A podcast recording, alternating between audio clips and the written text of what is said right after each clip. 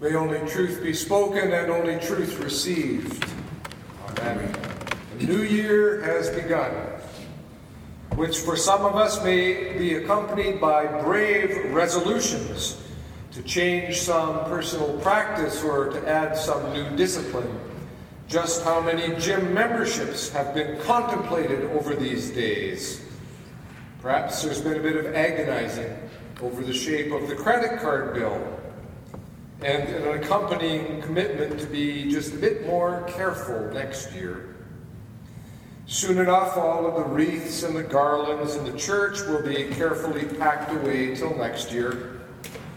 But before we move into the depths of a winter that has plenty of snow and a deep cold, but none of the colored lights or decorated trees to distract us, one last story for the season.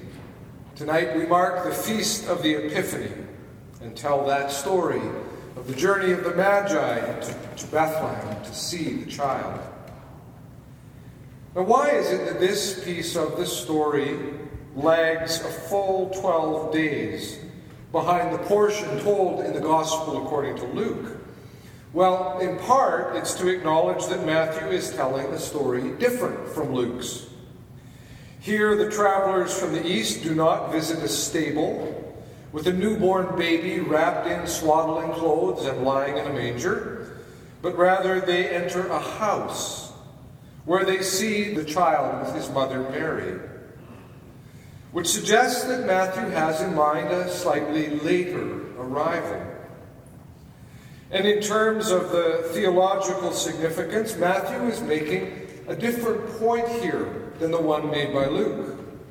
Luke is so delighted to tell his readers that it is shepherds of all people who receive an angelic message about the arrival of this baby. Matthew is equally delighted to tell his readers about the arrival of Gentile visitors. Not just any Gentiles either, but Magi from a distant land, foreigners whose own particular way of learning has led them to Bethlehem. This epiphany or showing forth, manifestation, to the Magi would have been a bit of a shock to Matthew's largely Jewish Christian audience. Scholar of religion Carl Kuhn has suggested that while in their own social and religious context, these magi, astrologers, and dream interpreters would have been regarded as wise, in a Jewish context, they might have been regarded as misguided, wrong headed.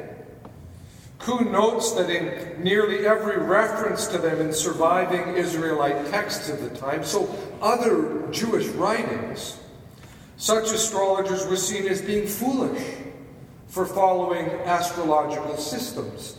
The stars tell us nothing of the earth, Judaism would say. And so, it's very likely that most recipients of Matthew's Gospel would not have held the Magi in particularly high regard. What was God up to? Many of those original recipients of Matthew's Gospel would have asked. Why them? It's a fair question. These magi are hardly likely candidates for, a, for an epiphany experience. Their system of learning was indeed sophisticated, but utterly outside of Judaism's accepted way of knowledge. They're not covenant people. They're not children of Abraham and Sarah, and they do not recognize the one God. Their attempts at finding truth and meaning in the movement of stars and planets was at best dismissed as folly by the Jews at worst, it was akin to magic. Magi, magic. Why them? Yet Matthew's unrelenting in his willingness to tell his story and to proclaim to his readers that this child's birth has a meaning well beyond the boundaries of Israel. It is a story for the world. There is in the concept of an epiphany a sense that it's all somewhat unexpected and a gift. Yes, the Magi journey long and far. They do their work, yet when they arrive, they are given something they'd not even begun to expect. So let me tell you another Epiphany story, one considerably closer to our own time and context. It's hard to think of a Christian thinker of the past hundred years whose influence has been greater than that of C.S. Lewis. Though some in the theological fraternity have dis- dismissed him as being a popularizer, a writer for a general audience, not a serious theologian, in recent decades there's been a reconsideration of his intellectual importance. In the past year, the theologian Alister McGrath has published two major studies on Lewis's life and work. Rowan Williams, the first thing he published after leaving his seat as Archbishop of Canterbury, was a study of Narnia. And recently, Lewis was added to Westminster Abbey's Poets' Corner, confirming his significance as an English literary figure. Yet, as a young scholar, Lewis was as distant from the world of faith and theology as were those magi from Bethlehem. Coming through a tough childhood in which his mother died when he was still quite young, and surviving the trenches of the First World War, when Lewis was first appointed as a Fellow of Magdalen College in Oxford in 1925, he was an avowed atheist. Many people don't realize that. Yet, as he wrote in his autobiography, Surprised by Joy, quote, all the books were beginning to turn against me. He loved the work of George MacDonald of whom he commented that it was, quote, a pity that he had a bee in his bonnet about Christianity. In other words, MacDonald would be so much better if he wasn't a Christian. He also wrote that Chesterton, G.K. Chesterton, had more sense than all the moderns put together, dating, of course, his Christianity. Yet all the thinkers who spoke to Lewis believed in God. And those who didn't believe in God, Lewis found increasingly thin. All the books were beginning to turn against me. But it wasn't just the books that were turning against him, for increasingly, Lewis's most substantial friendships were with people who believed in God. Hugo Dyson, Owen Barfield, and very particularly J.R.R. Tolkien. And soon the atheist found his atheism crumbling.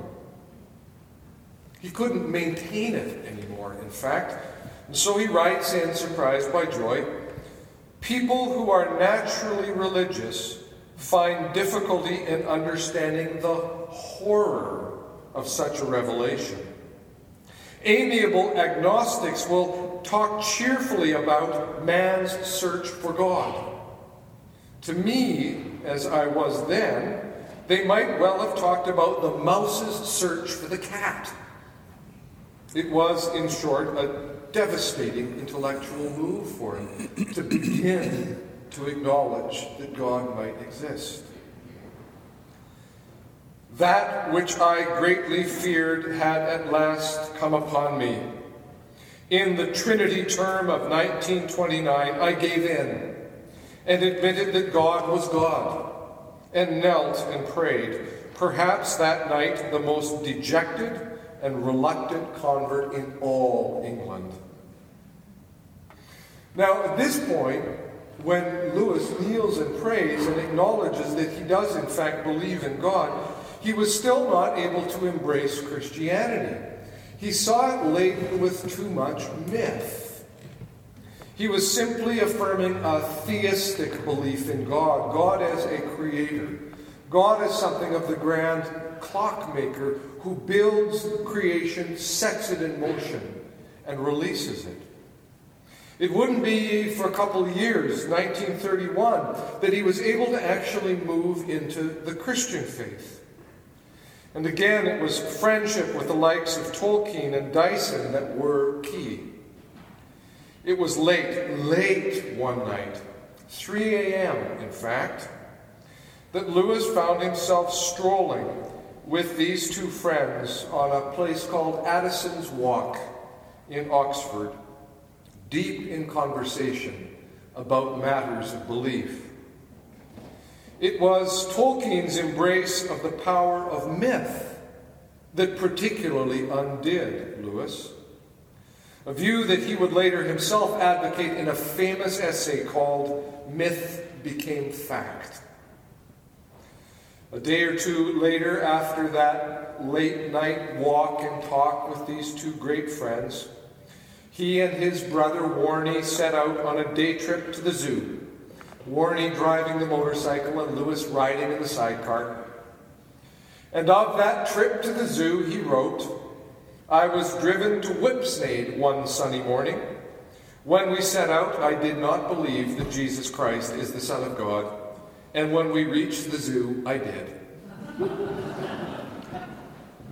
There's absolutely no mystical experience in it. There's no supernatural revelation, no sign of a teary eyed altar call, much less of a star shining in Bethlehem.